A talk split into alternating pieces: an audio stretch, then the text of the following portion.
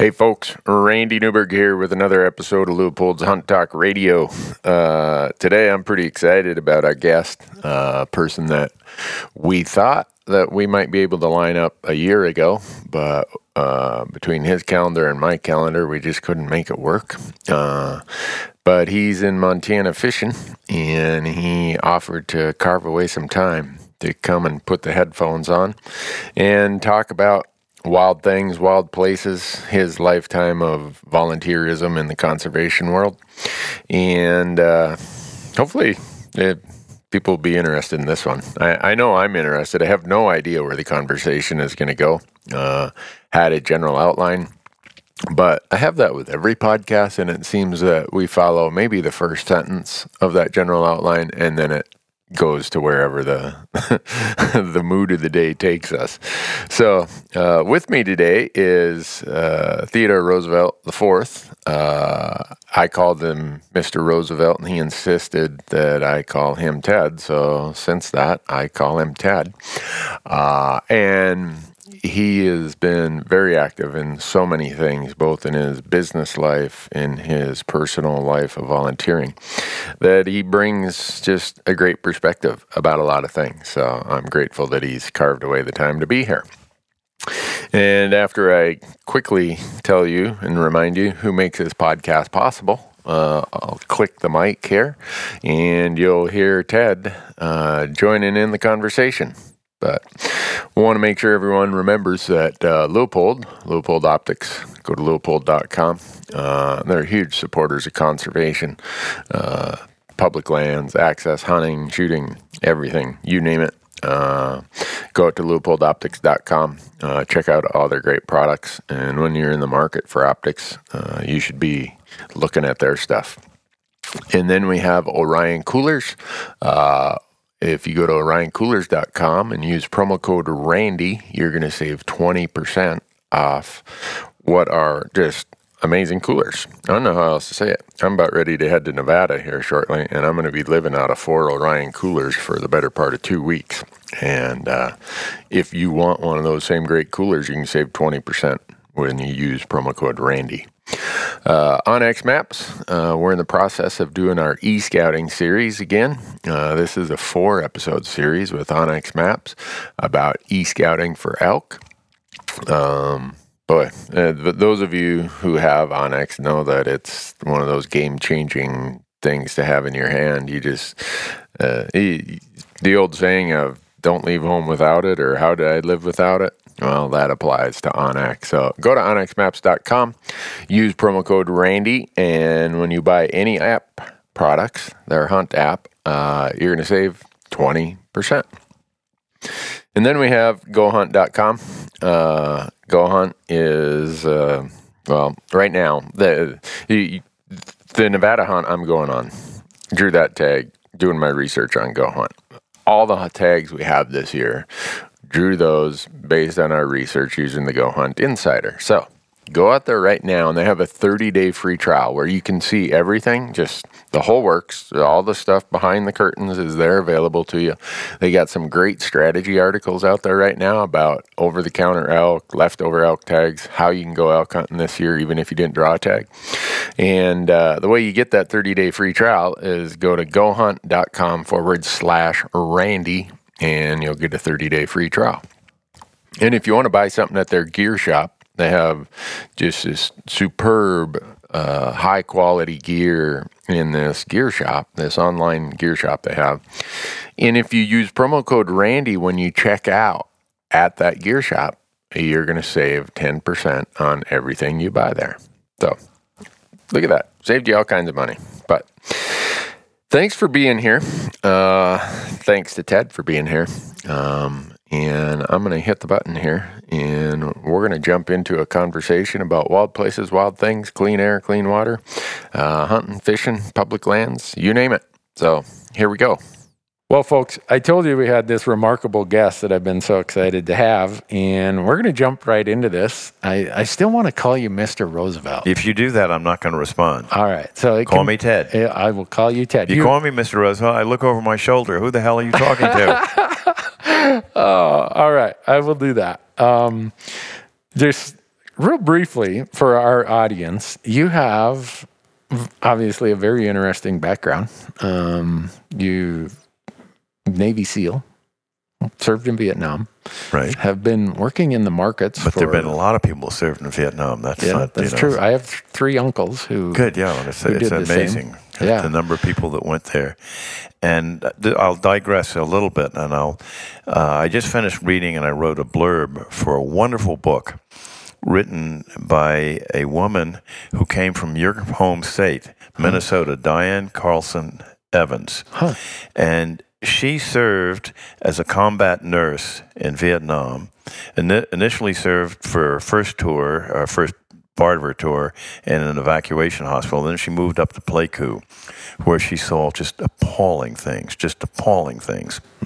Uh, and when she came back, uh, she was rejected and reviled by her fellow countrymen because she was a Vietnam veteran.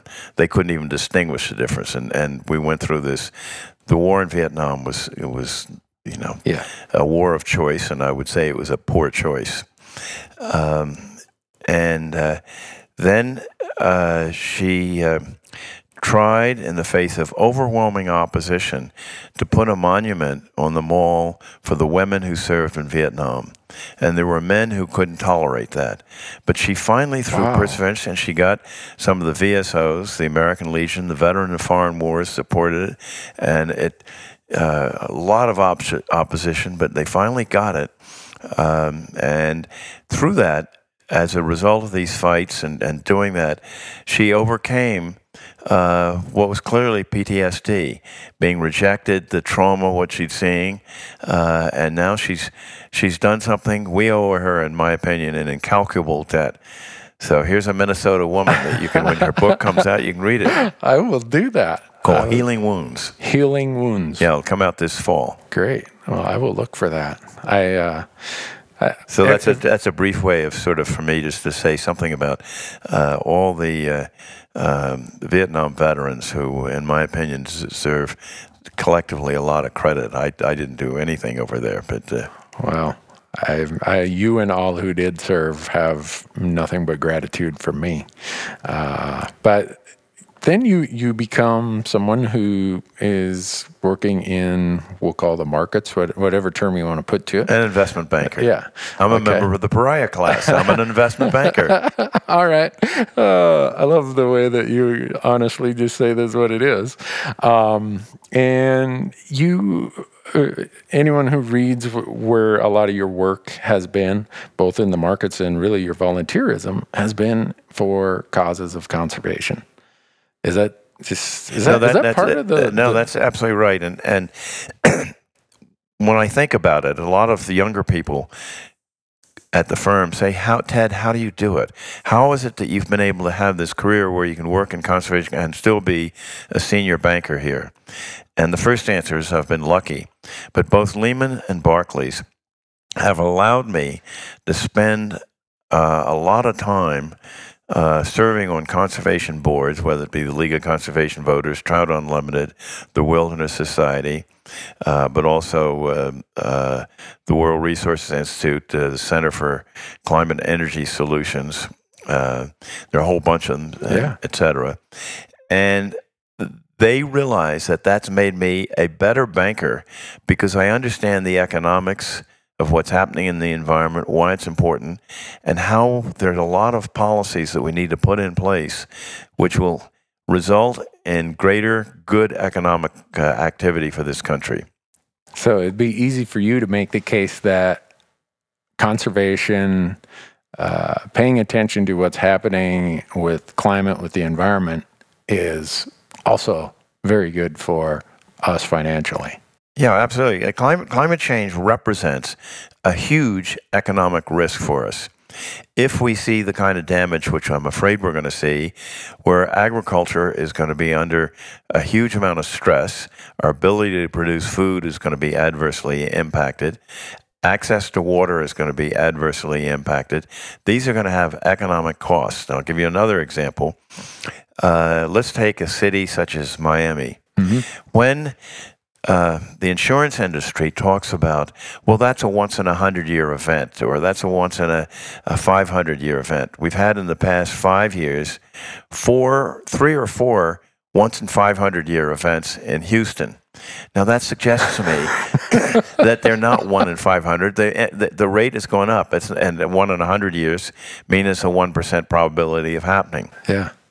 When you see these one in a 100 year events occur with more and more frequency, they're two or three or four percent. The insurance industry, unfortunately, hasn't quite, except the reinsurance industry has figured this out, hasn't quite gotten onto this because uh, they think that the next hundred years are going to be just like the past hundred years. That's a bad assumption. Yeah. And once they figured out that the risk is really two, three, maybe four percent, they're not going to be able to write insurance the same way. If you can't write insurance, banks aren't going to get a construction insurance. So what happens to a city such as Miami? That's so much for that economic activity. Yeah, exactly. Yeah. So the the insurance industry is driving, looking in the rearview mirror rather Um, than the that's front That's exactly windshield. right, and it, it's it's beginning to change, but it's not changing fast enough. But that's one that's one example. Uh, on the other hand, there's going to be uh, an immense amount of economic activity which we're going to have to undertake, whether it's build, building seawalls, uh, protecting the cities. Uh, so that they're not inundated. We saw Superstorm Sandy, what that did to Right. New York City, going in, flooding subways. Some of the subway tubes couldn't be open and weren't operative for two years Yeah. that that really affects if you, if people can't move from home to their jobs and it takes an e- extra hour to get to their, their work that's an economic charge Yeah. Well, part of it I worry is that uh, in a lot of places we live, we like, oh, well, it's so gradual. It's, ah, I can write that off as, that just, yeah, that's once in 500 years or whatever. It, the danger seems that it's so easy to ignore. But you, before we turned on the mic, you were given all these examples of why it should be so easy to observe. Yeah well, I, I blame to some extent the scientific community because they're scientists but they're not necessarily good communicators Imagine that. Uh, but I, it, you know, I'll give you three three examples. One, let's take some recent work that was done by the Woods Hole Research Center, which is one of the great think tanks in this country. Uh, they had a series of scientists over a uh, probably a five year period spends their summers in countries, including in Alaska, uh, that border the Arctic Ocean. And they determined the amount of carbon that's stored in the permafrost region ranges between a low of 1.2 to a high of 1.8 trillion tons. If you take the midpoint range, 1.5, that's double, almost double the total amount of carbon that's already in the atmosphere. And this carbon is leaking out, but at a rate we don't know. So they're working with a, a part of Harvard University to create modeling systems so they can predict how much. But we have a carbon budget that is uh, very small. If we get another 260 billion tons of carbon in the atmosphere, which we're going through pretty quickly, uh, most scientists believe that we will blow through two degrees. Now, two degrees, that doesn't sound like a lot in terms of higher global average surface temperatures. But if I could talk to the audience and ask them, what is the difference between global average surface temperatures today, or let's say 25 years ago, because they've increased during that past 25 years, and 20,000 years ago at the height of the ice age? What, what is it? Five degrees. Really? And then you had ice sheets in the northern hemisphere that were more than, they were miles thick. Yeah. Right where we're sitting. Yeah, and they were so heavy, they actually compressed the earth down. Five degrees. Yeah. So two degrees would have immense complications, but we could be looking, unless we move very, very quickly, at three, four, or five degrees, in which case many parts of this planet will no longer be habitable. Yeah. And So- as, as you know, I spent a lot of time in China, so I Right. talk, and it's it is interesting when I've met with members of the Politburo The Chinese can do more. They need to do more, but they're doing a lot. They understand this well. They understand the implications. They're trying to build more nuclear plants. And I'll come back to nuclear plants in a moment because there's a huge economic opportunity there for us. And they may get ahead of us. The opportunity is nuclear energy represents a clean, carbon free source of energy. Unfortunately, we're using, in my opinion, an obsolete technology, the light water reactor. It's very, very expensive to build. It always exceeds its budget.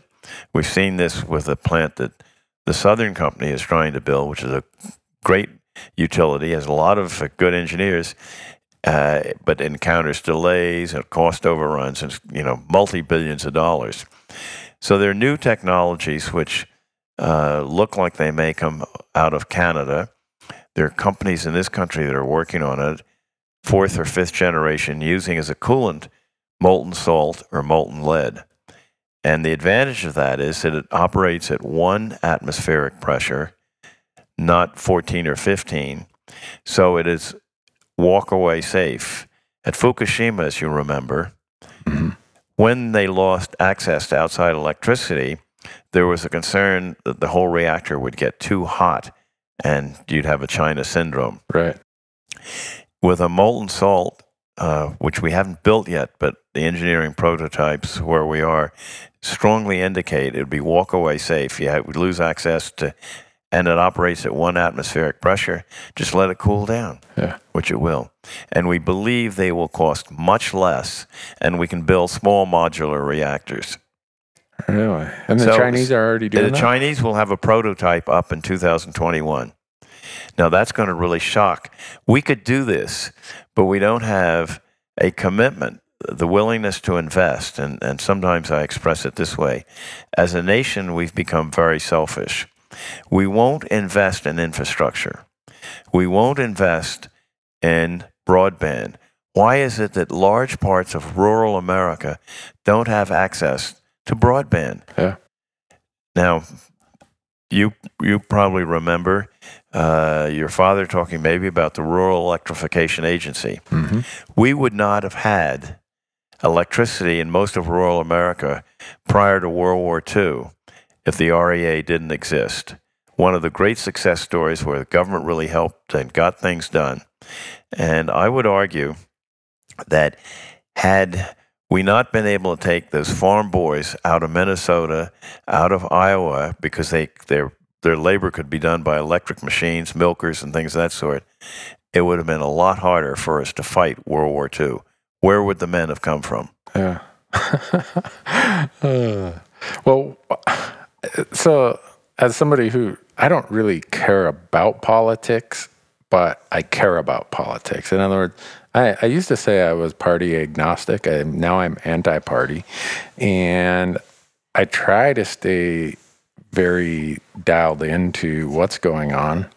What I don't understand is how we as a society that we say we're enlightened and educated and smart, how we can be so either purposely uh, in denial or ignorant of so much of what you just talked about what we talked about before we turned on the mics.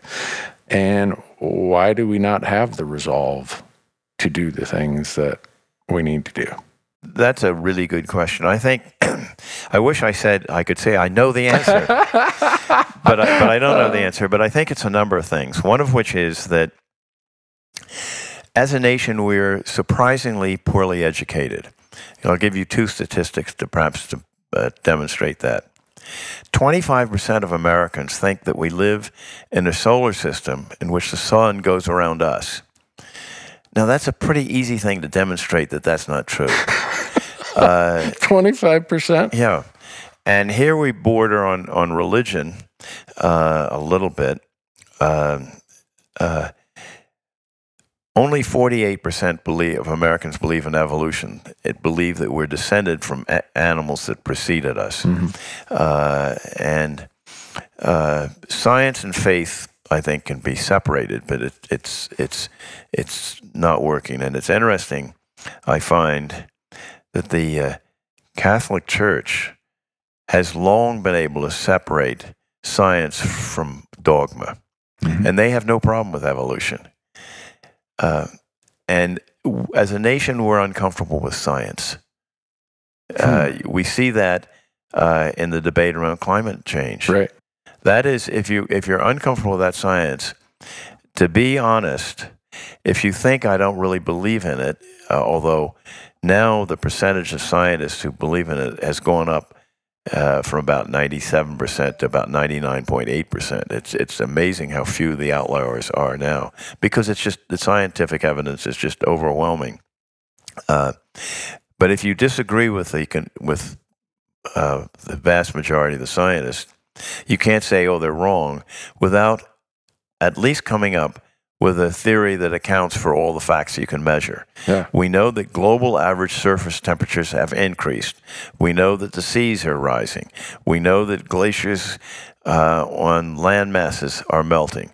We know that Greenland is melting. We know that Arctic sea ice is melting. What accounts for this phenomenon of global average surface temperatures increasing?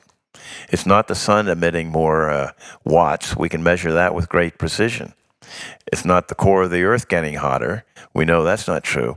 You have to come up with a scientifically plausible theory which, account, which accounts for all the phenomenon that you can observe and you can measure. Yeah. And uh, right now, it's overwhelming that, Yeah.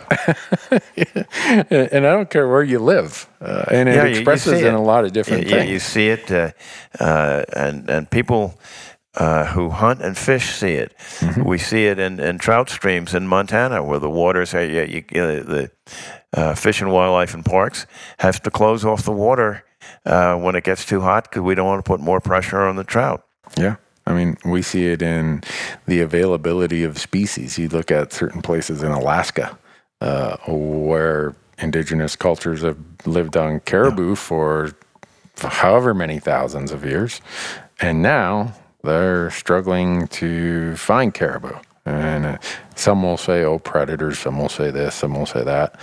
It's pretty overwhelming if you want to read the evidence that it's because of a changing situation much bigger than just a localized, oh, there's some wolves here that someone would like to say that's why. Yeah, no, and and you you you, you Alaska is interesting because we have one of the things that is as Americans we owe an incalculable debt to many forebears that went ahead who set aside vast amounts of public lands and educated us to the value of our public lands. And we need to continue to educate Americans, uh, urban Americans particularly, about the value and importance of our public lands, the ease and access that you can have to them. Uh, and yet now we are underinvesting in our national parks and our public lands. The maintenance backlog in our national parks is probably $15 billion. Yep. Now, if you really sit down and talk to Americans, say, would you, if you inherited a house from grandmother, would you just allow it to fall into uh, ruin and not bother to uh, put a new roof on it if it needed a new roof? No. Yeah. We, we are being un, we are being unconscionably uh, derelict in our, obligations to act as stewards for our children's children. And so that gets back to, and what our audience is probably hoping that we get to is, well, I agree with that. What can I do about it? Uh, How can I, as somebody who lives in Montrose, Colorado, or Prescott, Arizona, or Wenatchee, Washington, or Bozeman, Montana, or San Francisco, or New York, I, I no one cares about my opinion anymore. Well, the power of the ballot box is enormous. uh, and you have an obligation to make sure you understand how your Congress representative voted. How did your senator vote? And if they vote in ways that don't make sense, uh, vote for somebody that's going to behave differently.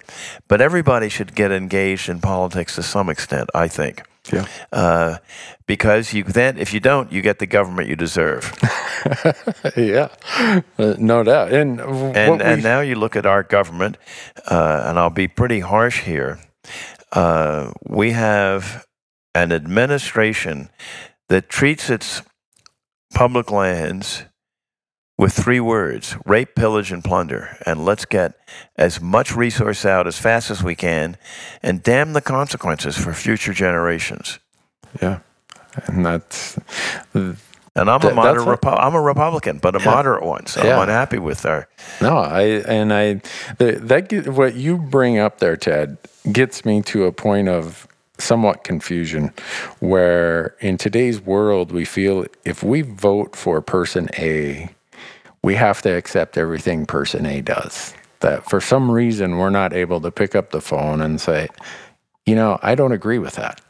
It's like we've diver- d- divided into such this team or that team that my team leader that I voted for, I, I, I can't criticize him. If I were to, to to say something, oh, that, that makes me a bad teammate, or or however people look at it. Whereas anyone who listens to this podcast knows that when it becomes Randy Newberg unfiltered, I'm an equal opportunity supporter and I'm an equal opportunity abuser.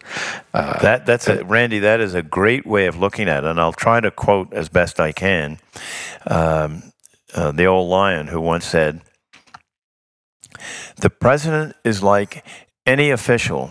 Uh, government official, uh, of whom there are numerous ones, albeit he's the most important one.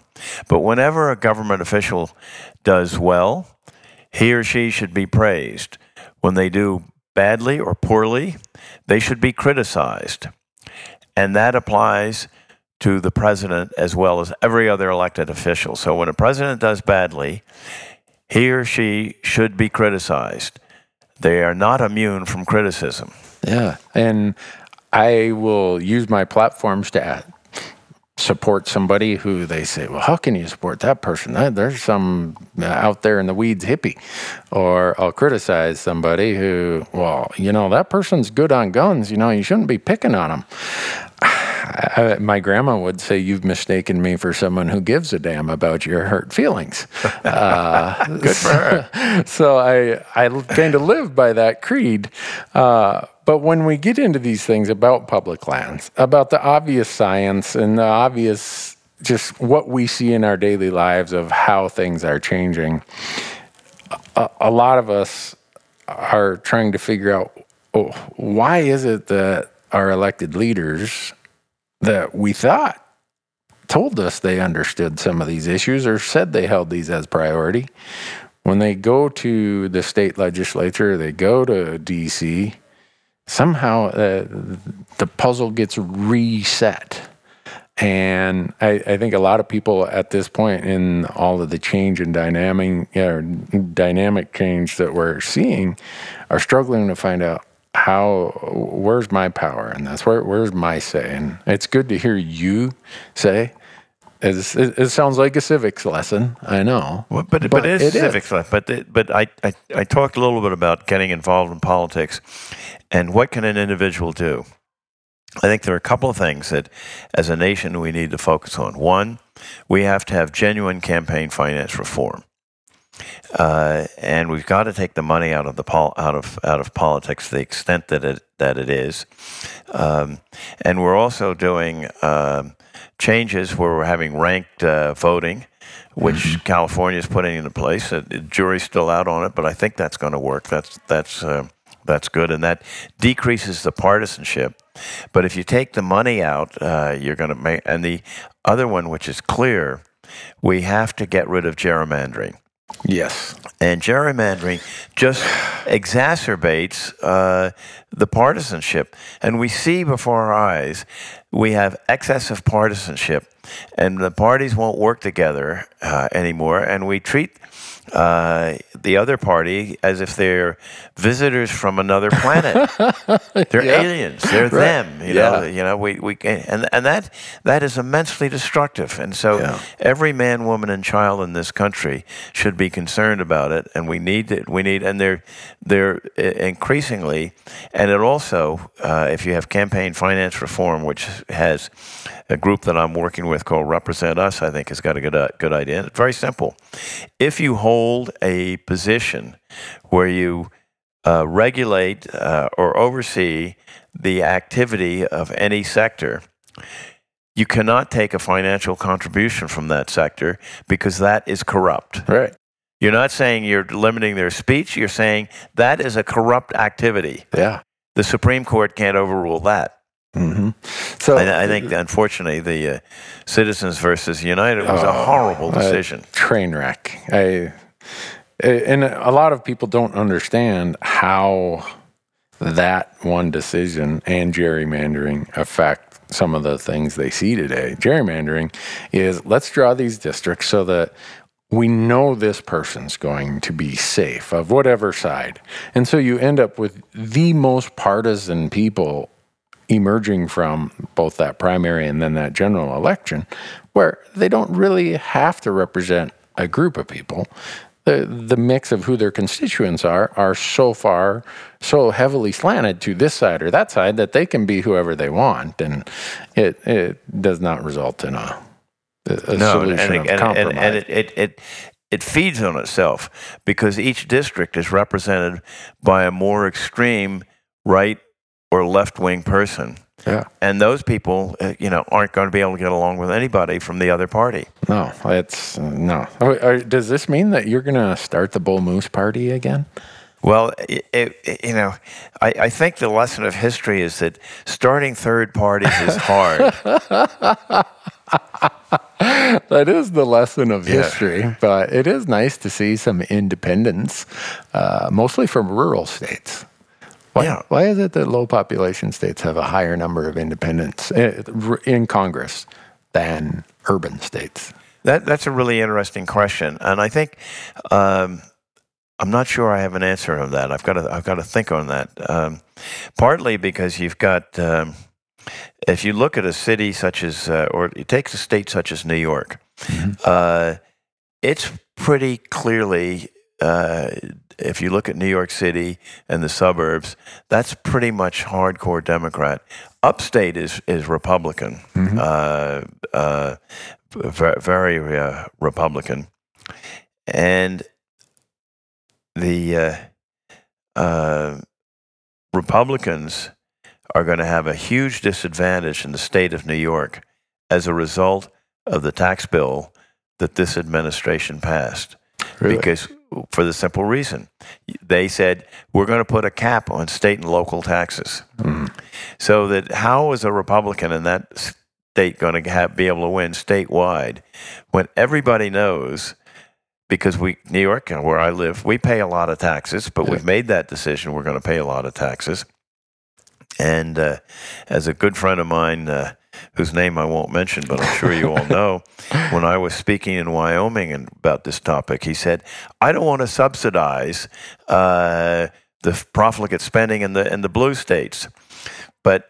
I did point out that most of the red states get more uh, subsidies from Washington than do the blue states, so that didn't quite fit his. Uh, uh, but he, he really, why, why should I subsidize with a tax deduction? Yeah. Uh, uh, as a CPA, I could go into a long dissertation um, of tax policy, but we did, the audience doesn't want to hear that. I'm sure. Well, b- everybody's interested in their taxes. Yeah. Um, you you brought something up though. It's about the responsibility of citizens. And on Tuesday, I floated the Yellowstone River with a person. He's 84. Uh, most people don't know that south of Livingston there was going to be a dam in 1978. The Allenspur Dam was going to flood the Paradise Valley all, for 38 miles. It would have been a 320 foot dam. Uh, and he worked for Fish, Wildlife, and Parks at the time. And he and his 26 biologists got that dam overturned, even though the President of the United States, the Congress, FERC, all the energy companies, uh, ev- coal companies, everybody wanted it. And uh, we were interviewing him for this film we're doing, and I just had to ask. uh, And I've known this person for 30 years. I'm like, Jim, how how were you able to do this? This was David and Goliath on such a large political scale. And he smiled and he said, You know, the final judge of all of this is the active citizen. The people who stand up and speak get to be the judge of what they really want. He said that in the dark corners you will have the the fringe operators who don't want the public to see. He said we decided we're bringing this to a transparent bubble right out here in the open. And let's let the public decide if they want a dam on the longest undammed river in the lower 48. Do they want the Yellowstone River dewatered from, by the time it got to Billings? He said, We lucked out. Montanans have always been very, very active in their what expressing what their values are when it comes time to vote. And a lot of people realize this probably isn't a good idea. And so he, it was his way of saying that without active citizens, and he talked about this little lady. I, have never met her, so I don't know if she's little, but this lady, Miss Clark, who lived on an island on the river. And she, back before internet and you could do email, you had to actually write a letter and you had to pick up the phone.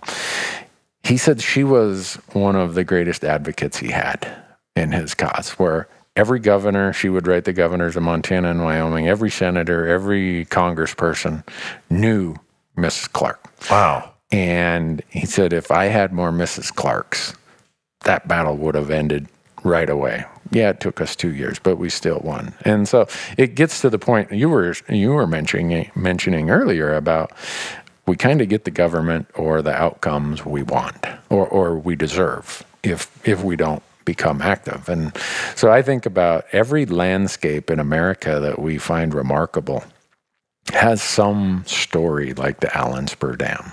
Somebody stood up and did something at a time when it was probably uncomfortable.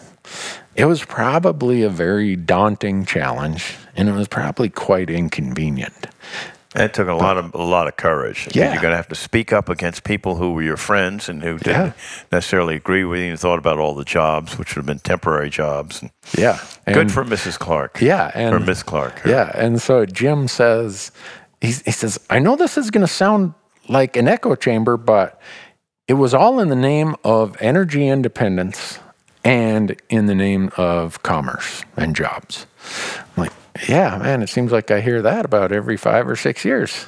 Uh, so here we are now. I, you know, anyone who fishes the Yellowstone to even think about Yeah, the, that's a- the And, and, and we, we are seeing another version of the round that's being pushed uh, uh, to open up the coastal plain of the Arctic National Wildlife Refuge.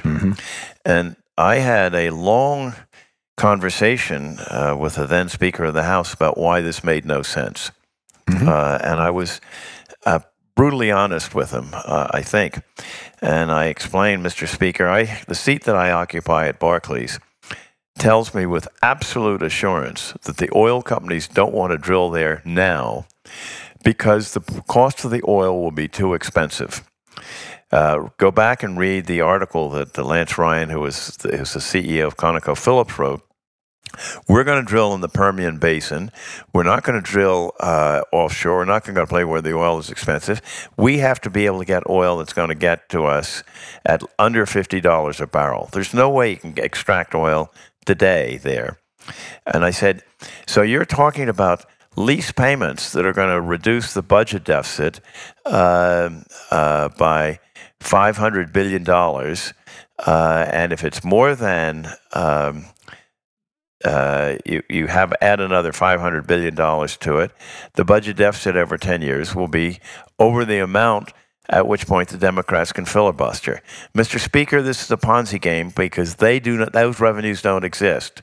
They could exist, and you're opening up for the destruction that I described um, an experience I had where I'd been trying to get up there for a couple of days from Denali, and because of bad weather, the small planes couldn't get up. And I was traveling with somebody who was much smarter than I was. He said, Let's take a commercial flight to Prudhoe Bay. So we got up to Prudhoe Bay, and we went in the, and the cafeteria on the there. You can go in and pay for a meal. And I must admit, we are a clever species when you see what we did there. But the amount of sort of destruction, but we got a lot of oil. And then uh, eventually, uh, flying with a, uh, a incredible bush pilot at 10 p.m., he drops me on a gravel bar on the Kongakut River which is the easternmost river uh, in the uh, uh, Arctic National Wildlife Refuge before the Canadian border. Okay. And people were wondering where we'd been. We couldn't communicate with them because they were out there. So we got in, we had a few beers. We were tired and went to bed probably around 11.30 or 12. About 2 o'clock, I was awakened by an unholy symphony. Click, click, click. mew, mew. What on earth is this? So I got myself out of the sleeping bag, parted the, uh, uh, the uh, opened slightly, and the cow caribous were coming through with their calves. So I got stood outside the tent, didn't move. And they came back. They were, you know, almost brushing me. and every cow made a strategic decision. She would decide to cross the Kongakut where it was wide and braided and shallow, or where it was very narrow but deep and swift. If they chose the latter, her calf inevitably drowned. And it made it clear to me how harsh this environment was. Yeah. Uh, that uh, this migration, which has gone over for tens of millennia, uh, and represents the sustenance for some of the native groups up there. And I'll return to that in a moment. If we muck around and start putting up drilling platforms, it will be harder for them to migrate, and they need to come out of the hills because the mosquitoes get so intense they need to get where the sea breeze is, and they can they can come out, and there's uh, uh, enough food for for them. And if you think you can go in and muck it up and, and it'll be fine, your knowledge of natural history is negative. And you have, particularly with the Gwich'in, people whose culture depends on the caribou and their whole life and their whole culture is around it.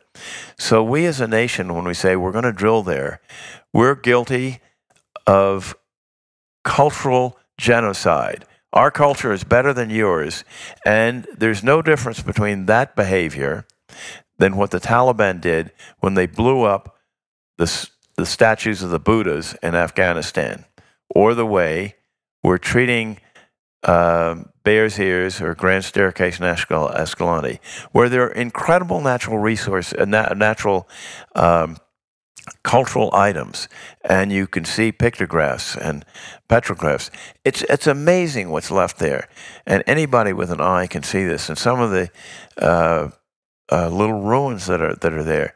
It's just it's it's it's, uh, it's just spectacular. And now we're saying oh it's not worthy of protection. Right. Yeah. That it, the, the, the the hubris that's associated with that is appalling.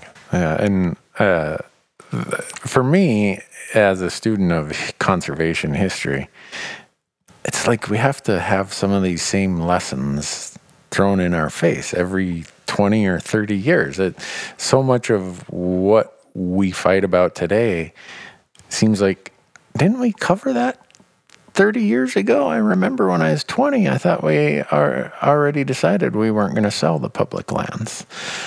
Well, no, now we're going to just give them to the states. And it's like, all, uh, uh, for whatever reason, it never goes away. A good friend of mine, Hal Herring, just wrote an article, and he said this attacks on public lands is like Rasputin.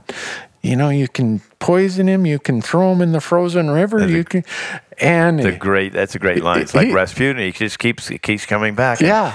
And, uh, one, one book that I would recommend for.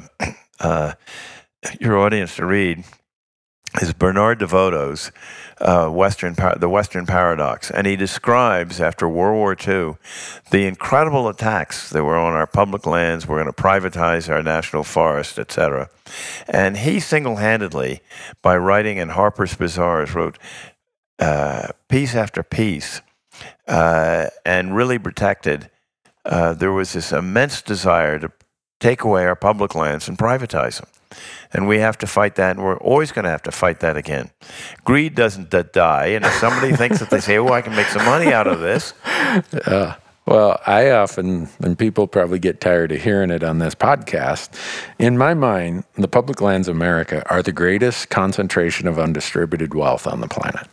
That's a great line, Randy. I really like that. They they are, uh, uh, and when you think about what our public lands, no other country has anywhere the degree of public biodiversity in public lands with the range. And you think about you go from, let's say, the Arctic Wildlife, uh, the, the Arctic National Wildlife uh, uh, uh, Reserve, and you go down to Key West, or you go down to the, the uh, Big Bend, uh, Mount Desert. Where else do you find the variety of landscapes and the variety of, uh, and sure, in Africa you'll have some great uh, megafauna, which globally we need to protect.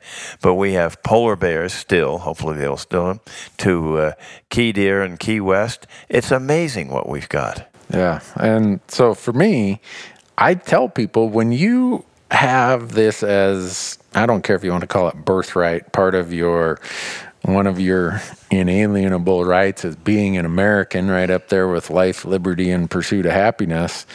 You need to understand that there are people, back to your point that greed is part of the human condition and never goes away. You better be vigilant and you better accept that if I want to keep this and I want to conserve it and I want to have it for the next generation, I'm going to have to stand up and be counted when the time comes. That that's so true, and I love I love the phrase "the greatest concentration of undistributed wealth." What a great idea! I love that way of expressing it. Well, that's just growing up as a snotty nosed kid in a logging town in northern Minnesota with public land out my back door. When But my- you brought d- deeply rooted values that came with, by being exposed to what the outdoors is, what happens, and somehow or another, as a nation, we've got to make sure that we get more of our urban youth on our public lands.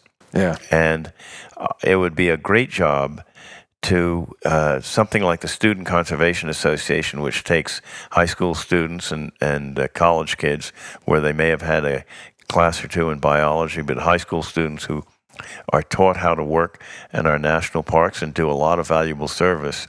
We should take that program and multiply it a thousandfold because we are educating uh, future generations of stewards.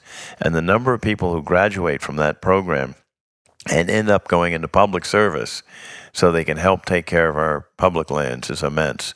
And if we magnified that program, they could go back and become uh, not necessarily uh, working for the Department of the Interior, Bureau of Land Management, but uh, then at least they would become ambassadors and advocates For the for their her- heritage. yeah. Uh, for me, I the why on my, my all of my whiteboards. If we would have done this podcast over at my film office, the why is to promote self-guided public land hunting and create advocates for that cause. And creating advocates is a lot of fun. It, it's like this mischievous. I get up every morning and almost like, oh, I wonder what I get to do today. But boy, you get a lot of hate mail in the process. And that's why I always say conservation has those three points I mentioned earlier of it's hard, it's uncomfortable, and it's inconvenient. I get my share of hate mail where people it's uncomfortable for someone you respect or someone you've had a relationship with to say, you know what, you're an idiot, Randy. That's just BS. I don't believe that climate change stuff. Or I, they're not going to sell these public lands. Or yeah, who cares? Maybe we should get rid of these public lands. It's, yeah, I've, I accept that that's part of my daily life. But for the average person who I'm hoping stands up to be counted, they're that's a lot more uncomfortable for them. Well, our, our public lands are, you know, uh, and you go in go into it as immensely therapeutic, and, and being able to go Oh. into it. And uh, I had a first, the, the first time, I guess it was after my second tour in Vietnam, and I was a little bit sort of trying to put all this together. What was I going to do? And I had a little bit of time, and I went off and, and went into the Sierras and sort of just by myself for a while. I so loved that. Then I went from uh, being in the Navy. I worked in the State Department for a couple of years. Fell in love with an extraordinary woman who's still my wife. How she put up with me is beyond beyond me to, to grasp. And where did we go on our honeymoon?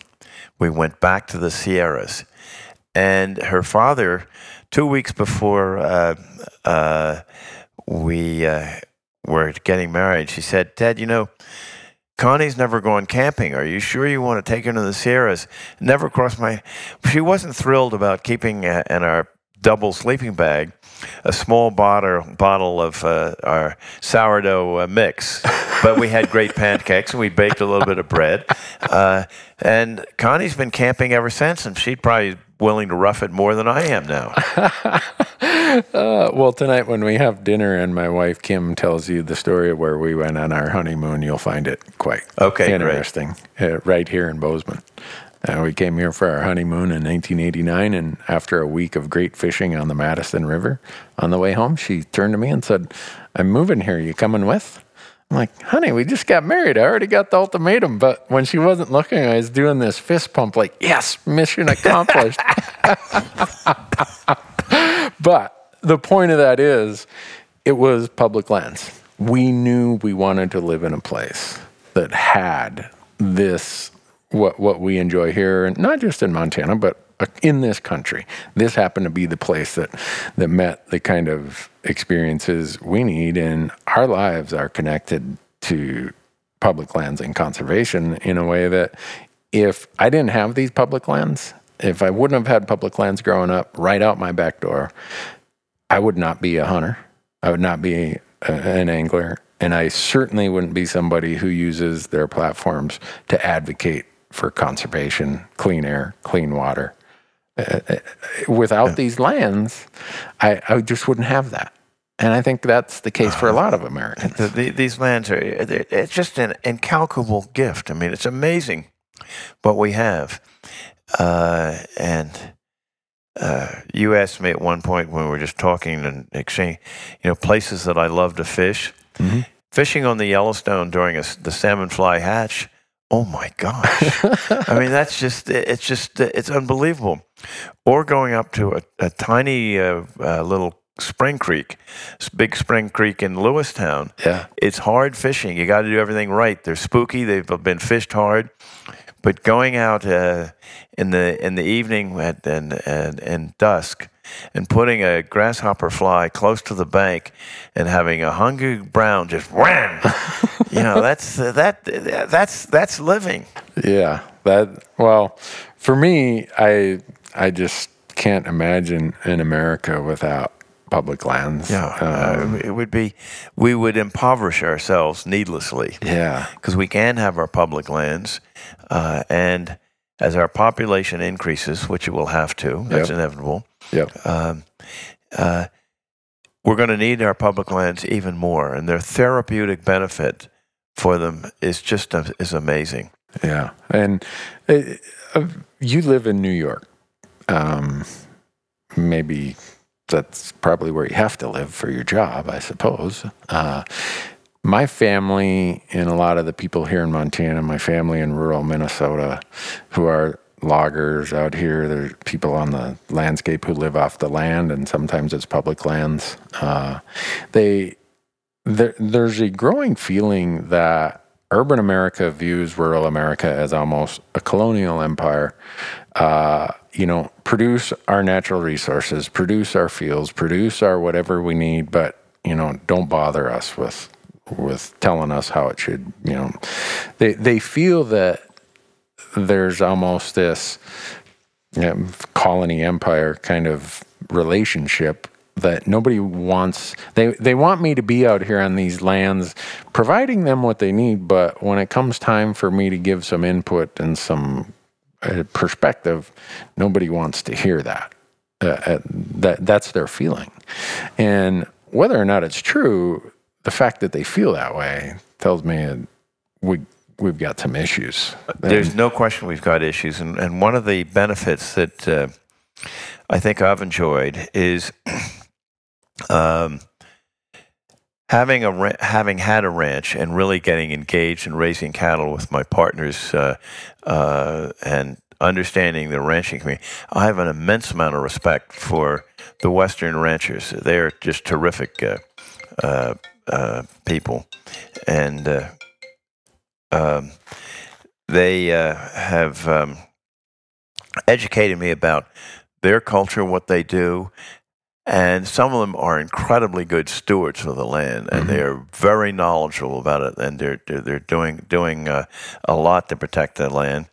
And sometimes uh, there is a degree of uh, uh, arrogance on the part of the coastal people, which I guess I'm now part of because that's where I live, and they don't know anything about what it takes to be in production agriculture, how damned hard it is, Yeah. and how hard you work. And one of my favorite stories about this is that uh, a group of people from uh, um, Fish and Wildlife Service from Washington, who were sort of had become more bureaucratized, were riding on a rancher's place, and they were chewing him out for how much damage his cattle had done to some of the riparian area. The ran- rancher kept his mouth shut. There were a couple of people from the state's Fish and Wildlife. They came up to another place, and again, it was all chewed up. Finally, the rancher turned around to the state guys. How many cow tracks did you see back there? None. Those were all elk. and they didn't know the difference. Yeah. And, and uh, that happened. And we're going to see something that's going to be interesting, I think, which is it looks like BLM is going to move its headquarters out of Washington Yeah. as a result of what uh, Senator Gardner has, has been pushing. Mm-hmm. That could be a good thing. I think making getting people closer, um, and in any conversation, both sides need to learn how to listen. Yeah. And as a nation, we've forgotten how to li- how to listen. Yeah, as, as my grandma would say, I, I, I quote my grandmothers a lot. I, I was so lucky to have these wonderful grandmothers, but she would say, Son, you need to quit broadcasting and start doing a little receiving, which means you're talking too much and you don't know what you're talking about. Yeah, there, there's there's a there's a uh, there's a huge amount of that, and uh, uh, we've we've need to, uh, uh, and sometimes there is built up animosity that is not justified, Yeah. uh, and uh, uh, you you look at. Uh, some of the decisions that have been made to protect lands that didn't private, and there are good jobs that are coming out of that. Uh, and you look at the na- national park, we need to probably listen to more people uh, in and around Yellowstone about because lots of tourists come in, they don't know very much, and sure that they're they provide some some income, but they they need to be listened to and, and treated with immense respect. Yeah. And we've forgotten how to do that. Yeah. Well, I, I just worry that if the local people, and I'm not saying they have to have all the say, but if they're having this feeling that no one really understands my story, just give us the, the commodity we need, ah, that, that seems like that's not a path that is in the long No, term that's, that, that's not going to work. And, and if we get get get divided, and that's one of the reasons that, amongst others, that I I s- I really like the Land and Water Conservation Fund. oh, me too. because a lot of that can be given to individual areas. It can help uh, uh, build a little park where a, a city doesn't have it, and that you know they're getting some benefit from a, de- a depleting asset. So let's reinvest some of that the proceeds from that depleting asset to make uh, life better for. Uh, both urban but also rural areas. Yeah, and we're spoiled sitting right here in Bozeman, Montana. Land and Water Conservation Fund, where you mention, is from a depleting asset. It's the offshore oil and gas royalties that go to the fund.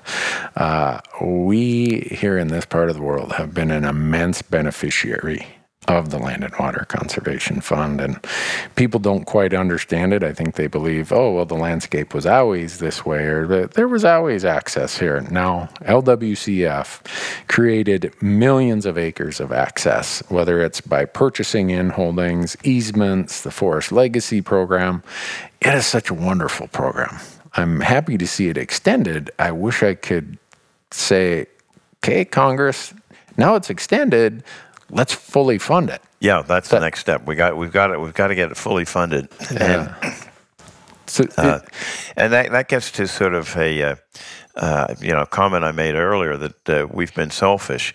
We've got to learn how we reinvest in America.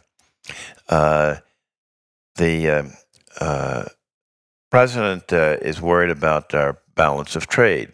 He's worried about uh, intellectual theft. Well, uh, changing the value of the dollar is a dumb idea.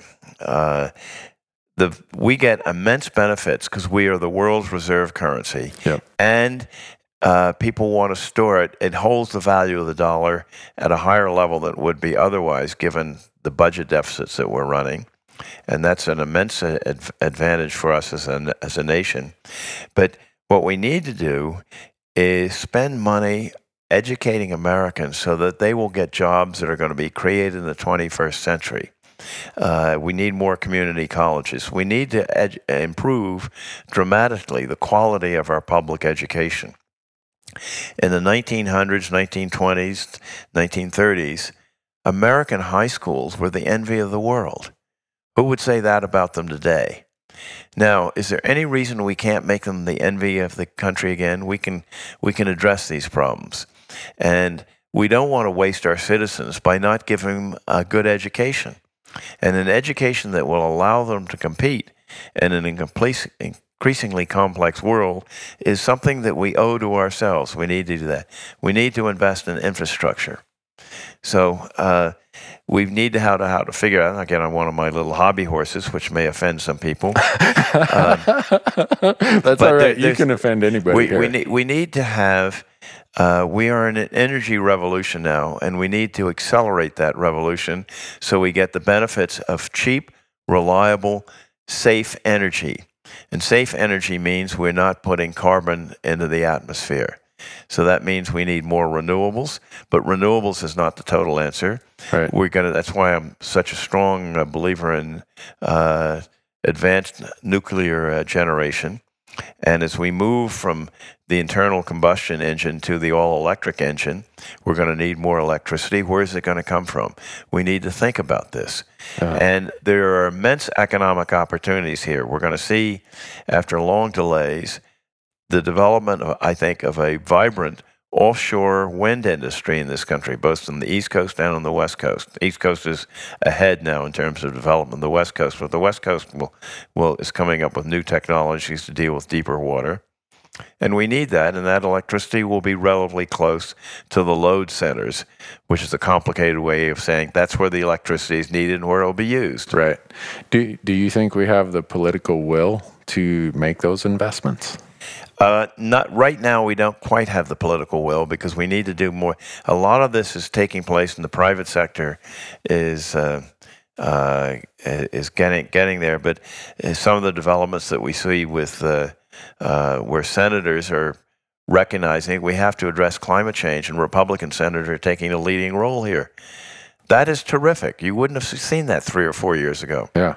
So I think we're we're beginning to see that, and if we have in the uh, election coming up in 2020, and I, one thing I did learn about making predictions, I follow the the sage adv- advice of New York City's best philosopher. He said, "Making predictions is hard. You're talking about the future, and it ain't here yet." Yogi Berra.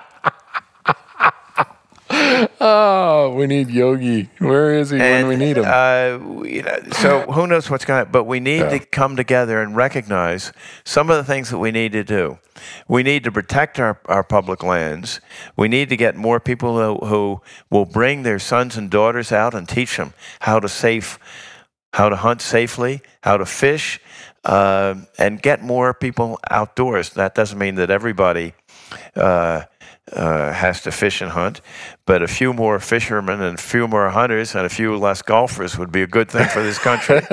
now I know I'll get all sorts of irate mail from the golfers. You couldn't have picked a better thing because very often on this podcast, when I talk about how hard elk hunting is, I say, "Well, if it was easy, they'd call it golf." I did. Those of you listening, I did not tell Ted to use golf. I, they, I pick on golfers all the time, so it's makes me laugh. Well, I, I, would think of what might happen if we could get our golfer in chief to see green more than just a golf course. Yeah. I don't think he's ever been in a national park, and I'm sure he's never camped out. Uh, probably not would be my guess, but I. Yeah. And uh, you know, take him on a hike. I, I, I have an open invitation to anybody, any elected leader want to go on a hunt, I'll I'll take you. So far, I've been. Uh, Hell, I'm it, running for office with that invitation. There you go. Well, Ted, you've got the open invitation. Uh, I've had two people who've said, when my schedule allows, I'm taking you up on it, and they're both senators. Uh, Senator Martin Heinrich from okay, New Mexico. Yeah, oh, he's a great. I like Martin a lot. Yes. And actually, Senator Steve Daines here from Montana. Okay, good. Yeah, said, Steve's Yeah. And, and Steve has done a lot of good things here too, Yeah, and so it's uh, and he's been a big supporter of LWCF. yeah, he has. So uh, went and talked to him about it. uh, maybe if we could round up three or four more, we'd just have an elk camp, the, Yeah. the Senate elk camp. I'd be glad to host it. Oh, that's what a great idea. What a great idea. But Ted, I, I've held you a long time. I, I want to wrap it up with a couple other questions. Um, you've been very involved with the Wilderness Society. Uh, they have a great track record of helping conserve some of our wildest, just remarkable lands. Uh, do you see it likely that we're going to be able to conserve and expand the the footprint of these conserved wild places? Because as you mentioned earlier we have this growing population. We always will. It does that growth and the this kind of seems the the attitude that comes with it at times does that preclude protecting and conserving additional wild lands in in the way that the wilderness society looks at it I don't think so, um, for a number of reasons. One of which is that we are seeing a shift in how people like to live. Lots of people like, and I'm probably even an example of that. What's a country boy like me living in uh, New York City?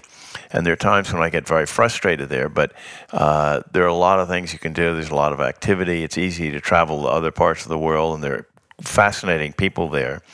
Uh, and increasingly, we're seeing that people like we are social species, um, and the movement from rural America to more developed areas, and we're seeing that even in this city, where a lot of people are coming even out of California, but they're going to Bozeman because it's attractive, offers a way of life. Right. But they're not going to live in the remoter parts of uh, Montana. They're going to come to a place where uh, there are good jobs, good restaurants, etc. yeah Uh, so uh, that means that those same people are going to see the wilderness and they want to see more of it. And if we have the right kind of political leadership, yes, we can absolutely increase uh, wilderness areas. Wilderness study areas can be moved from study areas to to be designated uh, as wilderness. And one of the things that the Wilderness Society, in my opinion, and I'm obviously biased, I guess, because I've worked with them, does a really good job building coalitions to get support in a state for a particular area to be declared a wilderness. Because the political process is if the state uh, or people within the state aren't in favor of it, doesn't mean you get everybody, as we've seen. But um, and then we still have uh, the incredible tool that a president uh, should have, and that is uh, the uh, ability to designate national monuments. Look at the national monuments that over time have been created. Think of how darn lucky we are to have them. And if they had that designation, whether it be Grand Canyon or Crater Lake, uh, we are very, or Devil's Monument, we're very lucky to have them. Otherwise, they'd have been destroyed. right somehow they would have been commercialized privatized Yeah, I mean, look at all the mining interests that wanted to mine around Grand Canyon, They Yeah. still do. Yeah.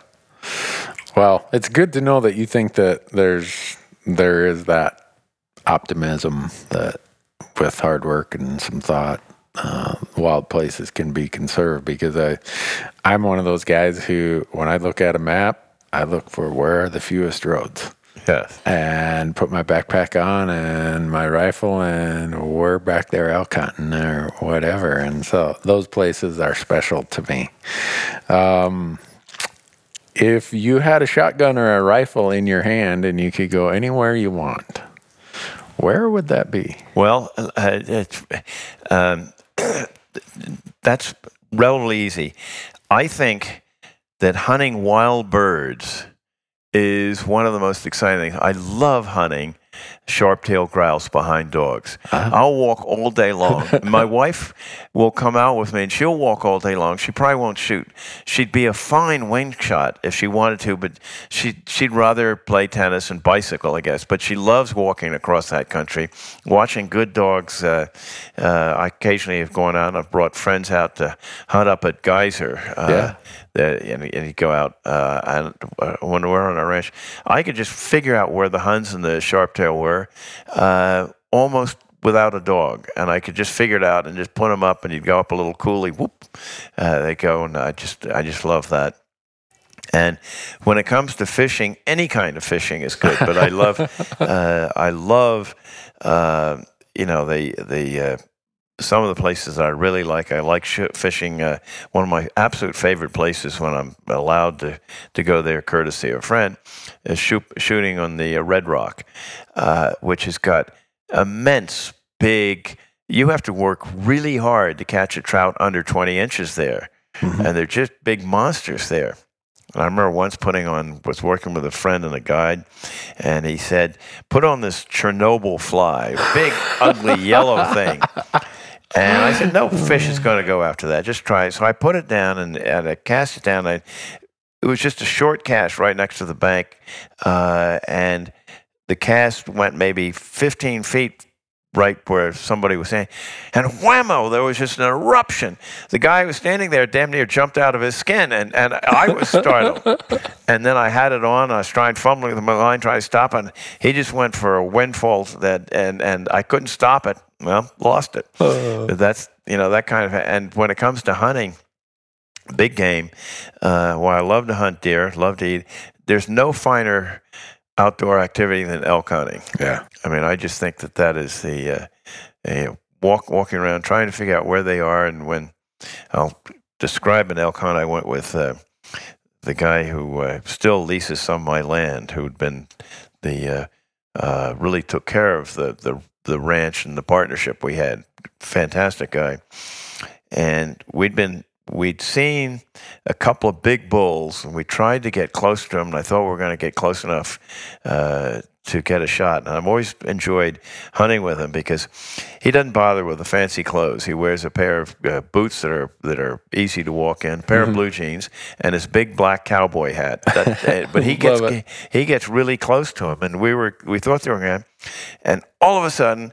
The uh, the bulls spooked. We didn't know what the heck it was, and then we saw racing below us because we'd gotten upwind of it, unbeknownst, a mule deer, and the mule deer spooked him. So we looked around for him, couldn't find him. Then we he got me within 20 feet of a pair of spikies, and I, he looked at me and said, "Do you want them?" I said, "No, no," uh, but that would have been meat. But Yeah. we, we didn't. So then the uh, uh, next day we didn't see much, and then on the last day we tried another place, and we were glassing and glassing. It was just very early in the morning, and uh, he finally spotted some. I said, "Where?" He said, "Over there. There, there's a, a couple of bulls." And so we went way downwind and crawled on our hands and knees and, and keeping. We finally got up and we were beginning to get close to them. And damned if we didn't spook up another elk. We didn't even know about it. And they- we just froze. That elk went running into the, all the others. Uh, and then they all settled down. And then he said, Well, do you want to go right or do you want to go left? I said, Look, Jake, you know this country better than I do. What do you think? He said, I think we should go right. So we went up and we waited on a sort of ridge and they hoped they were going to come around, they'd come down. And we waited and we waited. And sure enough, they started to come down. And then one uh, started to come down. And by that time, I'd been sitting, not moving for a long time. And I was shaking so much, I thought, I'm not going to be able to shoot. so I moved very slowly, very carefully to a little small evergreen. Uh, and I just sort of got ready, but I could hold the gun right next and hold it, uh, uh, my hand underneath, holding onto the evergreen. And it got down, so it was about 220 yards. And I had a shot that was, uh, I thought was going to be, should be good. And I took it, and the elk just dropped. And, and Oh, Jake. Jake said, "Good shot." And I said, "I was damn lucky because had I been away from that tree, I would have shaken and shivered so much. There's no way I would have gotten it." Uh, well, elk have a tendency to do that. Uh, But there's there's no finer sport than hunting elk. I just uh, I just love hunting elk. yeah. Wow. I mean, I've hunted uh, Cape buffalo in Africa, Uh-huh. uh, uh, and I, I enjoy that. That's fun. I've shot I've shot greater and lesser kudu, uh, which I think which are fun because they're they live in tough country full of thorns. One of which thorn is called wait a bit because it'll manage to hook your clothes. Okay. appropriately named and so on. But uh, elk hunting is, uh, I think that's uh, that's that's the finest there is. Well, when you said Red Rocks, are you referring to here in Montana? Yes. Yeah, my son drew one of the five Shiras moose tags for Red Rocks in 2016. Wow. So we went down there, and it is such a remarkable place. And all I could think about is how wonderful it is that somebody decided, you know, these birds are in trouble, the swans. We need to conserve this unbelievable landscape of southwest Montana called Red Rocks, the Centennial Valley. Yeah, it's a, it's a gorgeous place. And so, because of this bird, and some people who said, you know, I think birds are important too, we have unbelievable uh, moose hunting there, unbelievable fishing, unbelievable waterfowl hunting. You, uh, during his uh, moose hunt, we're standing there and we can hear elk bugling up on the ridge above us. There's pronghorn there. There's grizzly bears. If you told me I had to pick one place in Montana where I was gonna hunt, or I could only hunt one place every year, That that, that would That be would right it. there, and and that was going into that the valley the first time. Um, uh, I went in with uh, somebody who was helping trying to find ranch land. We were flying all over the state. In those days, it was it was a lot cheaper. You know, chartering a little plane now it's expensive. Uh, Phil Tawney, and you may Yeah. have known Phil. yeah, And we went in, and I was driving, and all of a sudden, there was the most extraordinary noise I've ever heard. And I stopped the car, rolled down the window, and there were a couple of sandhill cranes looking at us, giving that wonderful sort of clack clack noise. It mm-hmm. just, and I said, I had never seen a sandhill crane before, but I Oh. knew what it was. yeah. Well, And they lived in our little valley on, in, uh, on our ranch. They'd fly up, and uh, when there were a lot of grasshoppers, watching them stalking around like uh, field marshals, spearing them. It great. yeah, we the abundance of wildlife we have today, I I think we almost run the risk of taking it for granted. Uh, and uh, I I say that because I remember, and I'm only 54, but when I was a youngster growing up. It was a big deal if somebody shot a deer. It, it didn't Yeah. buck. No, it didn't. It was you, they paraded you up and down town, and all the adults in town. Boy, you were you were somebody. You got a deer, and now uh, you know That's, that's true. It's, ama- it's an amazing recovery of the white-tailed deer. yeah, and Uh, and uh, we, we see that back in uh, in New York, and the other recovery, which is is amazing, and here's where State Fish and Wildlife did a brilliant job, is the restoration of the wild turkey. yeah, We had none back east. None. really none. Wow. Well, you got them now. Yeah, we sure do. Yeah, and I think about uh, when I was a kid. I remember running into the house. It was probably October, and I told my dad. I said, "I just heard a flock of geese fly over the house." He's like, "Nah, those, those you got to go west over into North Dakota where there aren't many geese." Well, now we got goose crap on every doorstep and golf course in urban America. But Well, now uh, now you've got me thinking about bird hunting because I love the sharp tail, but I also there, there's two other birds that I just love to shoot. One are ruffed grouse Oh, because they make a fool out of me every damn time. you know, they they can humble you very quickly, and more than once I've had a ruffed grouse get up very close to me, and I couldn't see the darn thing. I could hear it, but where is it? Where is it? And the other ones that I love to shoot, particularly if you've got a little water hole, is uh, uh, in the afternoon they've been feeding, is the mourning doves coming in the warning hole, and they they can zig and chink. and, Oh, they make you look like a fool. Yeah. I, I, I, I'm excited because I'm going to Arizona the first week of September, and dove season opens September 1st. I've oh, got, I'm jealous, boy. I've, I've got three days before my friend's antelope hunt starts that the doves, well, I say they're in trouble. Really, uh, it will be the sound of conservation as I shoot and miss and shoot and miss and know that all of my excise taxes are helping fund conservation. But well, you know that, but that's something that hunters do. Uh, and another example of that is when they increased the sales tax in Arkansas, so more money could be given to wildlife. yeah. Where we in the hunting community have said, yes, we want to pay money because we want to protect, that's what's important. And sometimes we do that pretty damn well. Yeah. No, I think about in 1937, when Pittman Robertson was passed, how hard it would have been to go to a farmer in the dirty 30s and say, you know, wildlife needs a break here.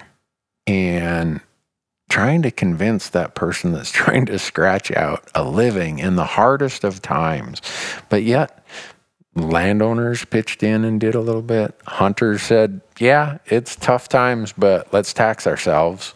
It that was a. I I often wonder, could Pittman Robertson pass today?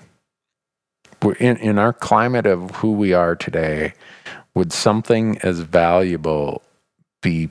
Could we possibly convince? That's a really interesting question. I, I think we could do it if we really said, here's why we've got to do it, and here's how people are going to benefit. And if we couple that, some money to take kids out of the cities and teach them how to shoot. yeah.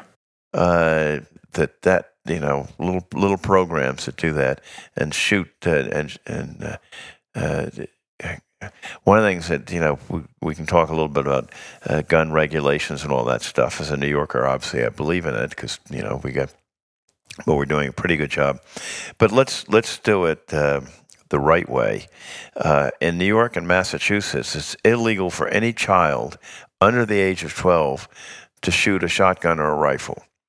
Now, I remember I was shooting rifles when I was 10 years old, was taught very carefully and very clearly how to do it. Yeah. There was a small, short uh, 22. And it gave me the confidence I could do it. I knew how to do it. Yeah. And I probably even shot a shotgun, a little. Uh, and uh, let's expose the kids while they can, while they still have that wonderful curiosity. Yeah. But it's got to be done the right way. Yeah. Okay. Well, I remember my son, eight years old, I think it was, just north of town here. Uh, we were hunting ducks one cold November, and I take a shot. I missed, uh, and the little wisp of uh, gunpowder kind of on a cold morning worked its way out of that hot barrel, and he kind of leans over and. Dad, I really love the smell of gunpowder, said. and I thought, all right. So he's now by far a better shot than I will ever be with a shotgun. But he he was doing that at about age eight and nine, and I'm I'm thankful he's Yeah, I think take him out. And, you know, I've, I've got a grandchild who's nine, and when he's ten, I'll take him out. I can't. I'm not going to break him, but he'll walk the fields carrying a little uh, 28 gauge shotgun, which won't be loaded, and I will check him for his field manners. Yeah, And he can bring it up if it's a, a bird that he could shoot and practice. But I can't even allow him to shoot clay pigeons. really. You know, Wow. you can't shoot the gun. Period. And Huh. that's that's that's where the people um, who are, you know, sometimes we see gun legislation that's passed that doesn't. One of my favorite was when uh, Governor Cuomo wanted to be first getting a gun regulation, which we need. I'm a I really want to see it. Believe in uh, you know. Uh, thorough background checks and, and things of that sort. Uh, uh, you know, we have a uh, an amendment that allows you to have a gun, but with that, that amendment comes responsibility, and we've got to make sure that people act and can act in a responsible way. So he passed a uh, legislation that wasn't really well written, and I before long I got a, a, a note from the uh, uh, New York City uh, uh, Firearms uh, Bureau saying if you have any rifles that have a thumb hole in them, you have to register them uh, as an assault rifle. I said, that's lunacy. So I called up the sergeant, uh, who I didn't know. I said, uh, Hi, I'm Ted Roosevelt. I do have guns that have a uh, uh, thumb hole in them. I understand the way this is written that I have to register them as assault weapons. I said, How can a bolt action rifle be deemed an assault weapon? Yeah. And he paused for a moment. Well, sir, that's what the law says. The people writing the law didn't know anything about Right. What they meant was any semi automatic. Right. They didn't say that. Right. Well, we, uh, I think we could think of all kinds of laws that get written by people who don't have Yeah, no, that's right. practical application. And that that hurts us because we need to get, and that's where I think that the hunting community needs to be more proactive in making sure that we get good gun regulations, not stupid gun regulations. Yeah. Do uh, uh, last last uh, question, um, and this is just it's fishing season for me right now. My wife says we have tax season, fishing season, and hunting season. Uh, Clean Water Act. Growing up, uh, the, uh, there was a paper mill upstream uh, in International Falls. And I remember as a kid, we'd go and catch walleyes uh, below the dam all the way to Lake of the Woods. But there was a warning do not eat these fish. Yeah. Now, and over my life, it seems like our water quality got better every year of my life until recently. Now it seems like recently there's people say we got to change the Clean Water Act. But none of I don't maybe I'm wrong, but none of them are putting forth ideas to make water cleaner. No, they're not. They're, they again. This is a short-sighted attitude um, that um, less government regulation is always better. Well, I work in the markets industries, and having a strong SEC, and I would argue today it's not as effective as it should be. Having good, effective capital markets is very important. It adds probably three quarters of a percent, a percent to our GDP every year because we can move money back and forth and use it more efficiently. But if we didn't have uh, uh, good regulation, nobody could invest in the markets because there'd be too much. Uh, theft going on or people would sell water stock. Government regulation is a simple. We need government regulation that governs driving. We need government regulation all over the place. And the libertarians who suggest that you know the only uh, government regulation you need is less, and it's always better. Come on, just read your American history. Yeah, well, I am thankful that somewhere along the way, America had the resolve to come up with the Clean Air Act, the Clean Water that, Act. That, that, that, that, was great. And, and if you recall at the time that that was passed uh, by President Nixon. Yeah. Now, President Nixon wasn't a particularly uh, good conservationist, but he knew something that was good. He could read the politics. And Muskie at the time uh, was championing clean air and clean water. And Nixon said, I'd better get on that bandwagon too. And he did. And I'm glad he did. We got NEPA. Uh, and we got the Clean Air, Clean Water Act, and those have been immensely beneficial to us. Yeah. And we shouldn't weaken them. No, that's why when people say we got to change this, I always say, "Well, how are we going to make it better?" Yeah, and usually it's not their intention and we have to make the same, it better. We have the same uh, argument around the, the, Endangered Species Act, and you know, give me a break. You know that that we, we want to protect those, and, and look at some things we've done on the endangered. The bald eagle has come back because right. we got rid of DDT. Yeah. Well, I'm happy to see uh, bald eagles, and we see lots of them. Yeah. Well, I've kept you a long time. Is there any last ideas you'd want to leave an audience of activists, hunters, and anglers who. Opening day of the hunting season, get out there. you heard it here from Ted Roosevelt. He, this is his his directive. Get out there. Oh man, do, do you ever feel responsibility of uh, like the, this is maybe not a question you want to answer, but when you have your name and your family and your legacy and someone of, as you call them, the lion, uh, the old lion, the old lion, do you ever feel a, a burden of that, or is it just this well, is who I am I'll, and this I'll, is what I'll I tell do? you a story uh, about it. Uh, um, when I was seven, I guess I was 18. I just graduated from high school, and I'd accepted a job to work for the Bureau of Land Management in Wyoming. Whoa. And I was going out to Wyoming, driving from, we started in uh, um, uh, uh, New York. Uh, my friend lived in New York, and I, my parents had a farm in Philadelphia, so I went there and we picked up and we started driving. By the time we got to uh, Indiana, I said, This is going to take us a long time to go out there. We're on the Indiana Turnpike, and next thing you know, I was going 80 miles an hour. The speed limit was 60. well, I got pulled over and got arrested. Um, uh, uh, and had to pay a uh, $30 fine to the justice of the peace. And uh, what can I say? Your Honor, Your Honor, I was wrong. I did this. So we were, uh, then we, by that time, we were in Iowa. Where do we, we had a choice. We could sleep in a motel or we could eat. Well, an 18 year old belly was going to win that day. well, we'll sleep in the car. We rolled up the windows after eating a bunch of, uh, you know, uh, poor man's, uh, you know, the, the uh, poor boys. That was not feasible. We rolled down the windows. Oh my God. Uh, the mosquitoes came in, and we were. We, this was just terrible. So then I remembered reading in Time magazine that you could go to a local jail and explain if you had a plight like this, uh, and you could spend the night in the jail. So we went and found a local jail. We explained that we needed a place to spend the night away from the mosquitoes, and could we sleep in the in the jail? He said, "Yeah, but there's no uh, there's no mattresses here. There's just nothing but a you know bare bench." We said, "That's fine. We've got our sleeping bags." So we, he said, "Okay, I'll put you in." And then he shut us and he said, "I'm about ready to lock us in. I'll let you out at six tomorrow morning. That's fine." Uh, and then uh, he said, I need to register you. I need to know your name. So my friend said, I'm John Kaiser. And I thought to myself, do I dare tell him my name? so uh, I did, because I say he might ask for my ID or something. And I said, I am Theodore Roosevelt Fourth. Shut the door on me. He said, Good night, Mr. Fourth. so, you know what? Doesn't make a damn bit of difference. Oh, that's a great story. oh, thanks for sharing that one. That didn't go where I thought you were going with it.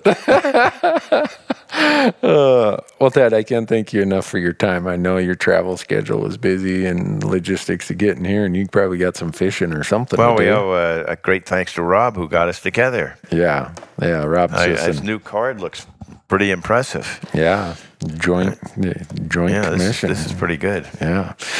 Speaking, and, and Ted is referring to a friend who's been here watching us talk, keeping us in line, uh, Rob Sisson. Uh, but anyhow, folks, I'm going to let you go because uh, we got to get to a dinner. And uh, thank you so much, Ted. I, I can't thank you enough. And thanks for your advocacy for all things related to conservation and public lands and clean air, clean water, and wild places. Great. Well, thank you. It's a pleasure to be here. And uh, uh, I don't know quite what to expect, but I dare say there will be some some surprises.